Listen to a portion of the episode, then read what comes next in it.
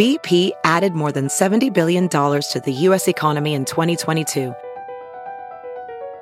Investments like acquiring America's largest biogas producer, Archaea Energy, and starting up new infrastructure in the Gulf of Mexico. It's and, not or. See what doing both means for energy nationwide at bp.com slash investing in America.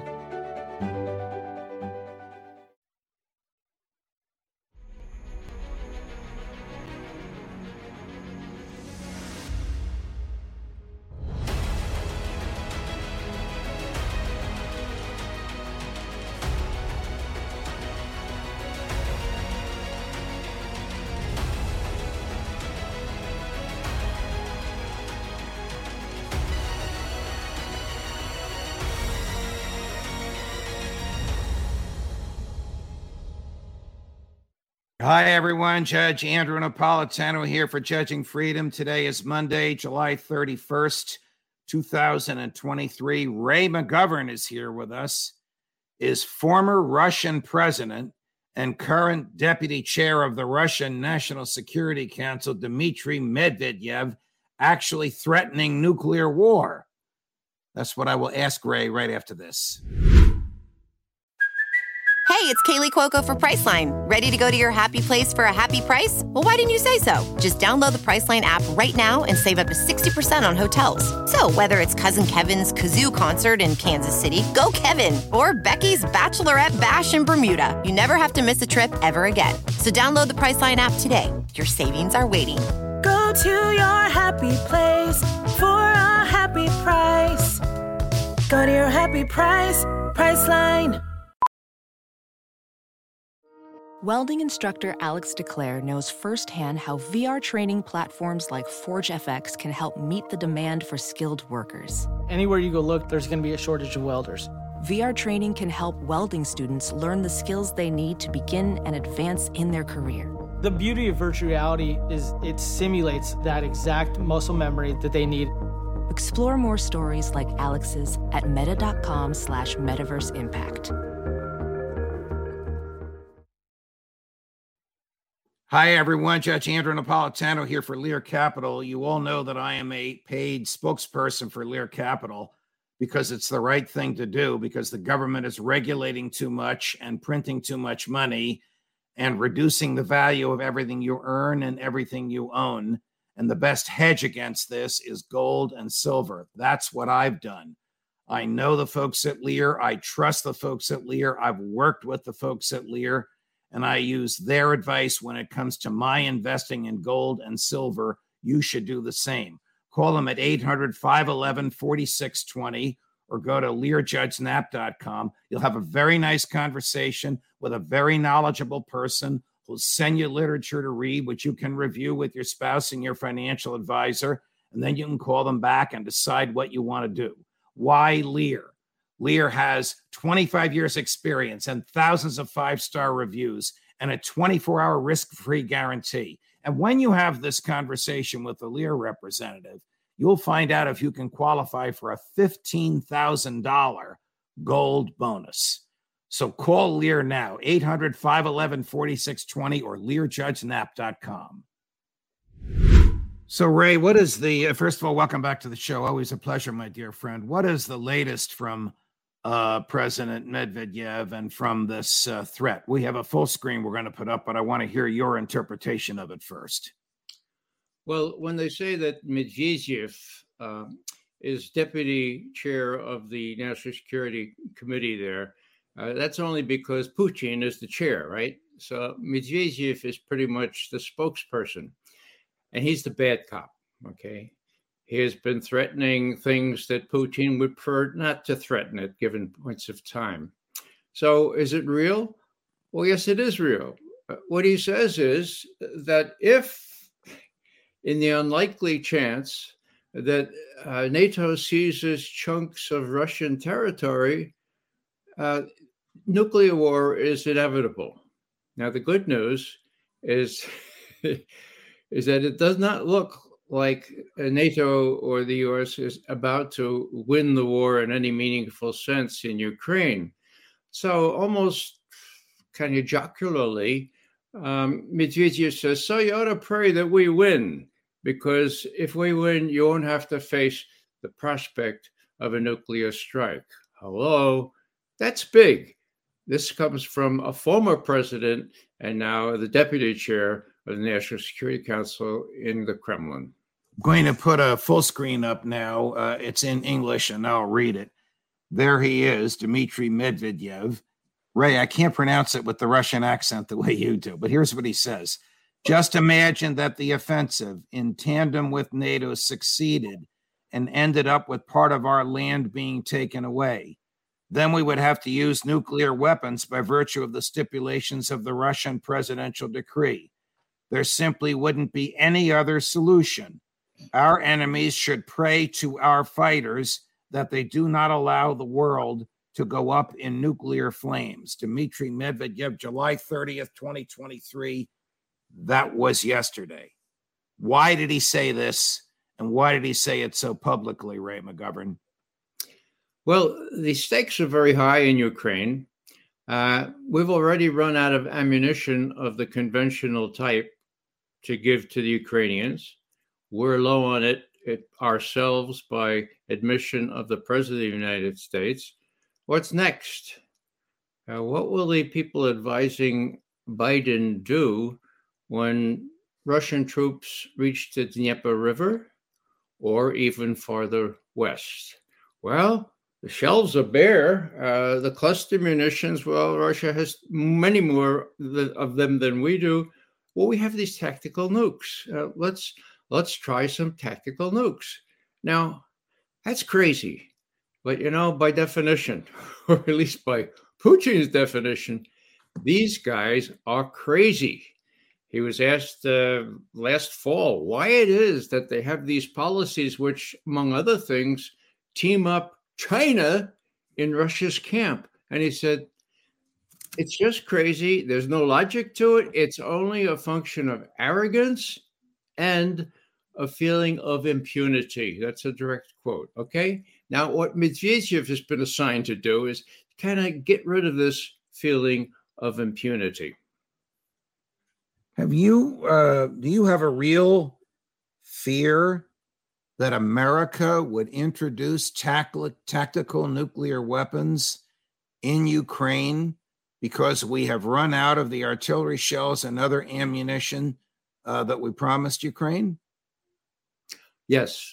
I what to- are, just so the lay people can understand, what are tactical nuclear weapons? We're not talking about Hiroshima or Nagasaki. We're talking about something mobile and on the ground, I assume. Yeah. Well, some of these are no no higher yield than the the, the bombs we dropped over Hiroshima and Nagasaki. You know, 15 kiloton. You know, hello, nuclear weapon is a nuclear weapon. Now, why can McGovern sit back and say, "My God, this might happen"? Because these guys are certifi- certifiably crazy. You're talking about the American people that would make the uh, government officials that would make these decisions, the characters around Biden. That's exactly right. And you know some of them as well as I do. Blinken, Nuland, who's number two at state now, Sullivan. Now, why am I especially worried now? Well, home is the hunter, home from the hill. Hunter Biden introduces a whole new aspect to this. Um, you know, these people uh, are now vulnerable. Let's say Trump wins the election. Blinken, Sullivan, both engaged in improper illegal activities before the election in 2020 and Sullivan before the election in 2016 could end up in jail. So could, of course, Hunter Biden. So could Mr. Biden. Now, this is not theoretical. If this plays out the way the way I think it is, and with the Republicans in charge of the the House, uh, they can pursue this. Uh, both Hunter and his dad are guilty of taking bribes. Okay, now if that comes out, and it looks like, my God, you know, we may go to jail and, and, Trump may win. We have to do something really electric to stop this. I would not put it past them. I would not put it past them. For Sullivan, green as he is, or Blinken, never having served in uniform, either of them saying, well, Joe Biden, five five deferments be, be, during uh, Vietnam. The same as Dick Cheney, for God's sake. Now, some guys take deferments because they were smart. I don't know about these guys, but nonetheless, five deferments. So, what do they know about war? So, what I'm saying is the president can't really be expected to make cogent decisions here in this frame of mind. These others can, and there's a lot at stake. Nuland herself clearly perpetrated the coup in, in Kiev in February 2014. What if what if Trump came in? And you know, uh, the looks of things, uh, you know, unless Bobby Kennedy uh, gets some some pizzazz behind him, that may be likely. What are they going to do? Well, the the t- time to move is now. And just a mini nuke, they'll, they'll, they'll consult the generals out there at what used to be SAC, the Strat Stratcom, and say, "Hey, how about those ones that you talked about last year?" And they might do it. So that's that's why I think Medvedev is warning. Look, look, don't do it. Our doctrine is very clear. If we're endangered, or if there's an existential threat, or and let me just inject this this new thing. I looked up in my files what has Putin said about preventive or preemptive use of nuclear weapons? Well, I'll tell you what he said. And it was only, what, eight months ago, on the 9th of December. He says the United States has this theory of preventive strike. They are developing a system for disarming strike regarding a disarming strike, perhaps we should also think about using their ideas about how to ensure their security. We're just thinking about this. That's this the is the this is the so-called bomb the bomb theory. Bomb the what's that? Bomb the bomb theory before the other side can use it. The, the first strike, yeah. Just let me, get back, let me get back to uh, tactical nuclear weapons. What what are they? I realize that they they're nuclear, but but what are they and how catastrophic are they? Well, initially they may appear just to be oh in the range of 15 kilotons. They have some that you can dial down to maybe just 5 kilotons. Look at the photos of Hiroshima and Nagasaki, folks. Okay? Just think about that. What I think President Biden should be advised very seriously to do is to watch the film Oppenheimer the, the next day. Oppenheimer too, but the next day is an earlier film. And Ronald Reagan is said to have watched that film in 1983 when it came out. And it's said, and I believe this to be the case. I was briefing at that level then I believe it to be the case that when he saw what Jason Robards was end up with, you know, he decided to really, really look hard at how he could prevent this kind of thing. Uh, let's Biden look at this and say, do I want to end up like Jason Robards? Did you ever talk to Ronald Reagan about nuclear weapons? I did not. Uh, when he came into office, he decided that he'd like to sleep in. So I briefed all his major national security advisors Vice President, Secretaries of State, Defense, and Chairman of the Joint Chiefs of Staff, and a whole string of national security assistants, some of whom ended up in jail. Uh, so those are the people I briefed in the morning. They all got together and briefed the president at 11:30, uh, and the, the joy was that each one of them knew that they were being briefed earlier, 8:30, 9, uh, out of the same out of the same category of information. And in those days, it was unvarnished. it was it was as, as as as factual as we could make it, with no no what Truman used to call treatment. Okay, we did analysis, but it was objective, believe it or not. And was there ever the uh, discussion of the terrors and horrors of the use of nuclear weapons? Oh, sure, there was. Yeah. Um, you know, in 1983, this same year, there was a terrible scare. There was a, a, a nuclear exercise arranged by the, the geniuses in the White House uh, to scare the Russians, and they had the Vice President of the United States, Bush, H.W. Bush, involved in it. Now, friends of mine, Mel Goodman comes to mind, Soviet analyst, wonderful person. He saw that the Russians were taking this seriously. Okay.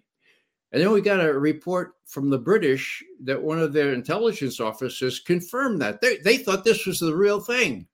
So, what, what did Mel Goodman do? He and two others went to Bobby Gates and said, Look, we got to tell the White House to dial this back. Gates says, No problem. They're just, yeah, you know, forget about it. So they circumvented the Gates. They went to Bill Casey and said, Mr. Casey, this is real. Please tell the White House to knock it off. Casey told the White House to knock it off. November 1983. That's as close as we've come. Okay. So this stuff is real. And, uh, you know, to the degree you have sober minded people uh, like Bill Goodman and like Reagan in the final analysis, uh, they called it off. Now, what, is, what happens the next time? Is the uh, warning or the threat that we just uh, saw from uh, Dmitry Medvedev real? Yes, it is. I mean, you have to put it in context. Uh, we are told in our media that the Russians have threatened using tactical nuclear weapons. That is wrong.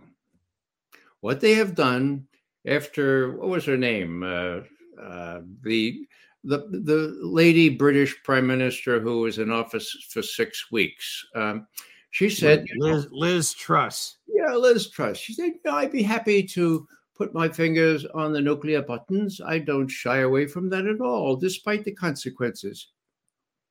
mm. The Kremlin listened to that, and it was only then, four days later, if memory serves, that Putin, for the first time, says, Look, please remember, we have nuclear weapons too. Now, they have periodically reminded about us about that.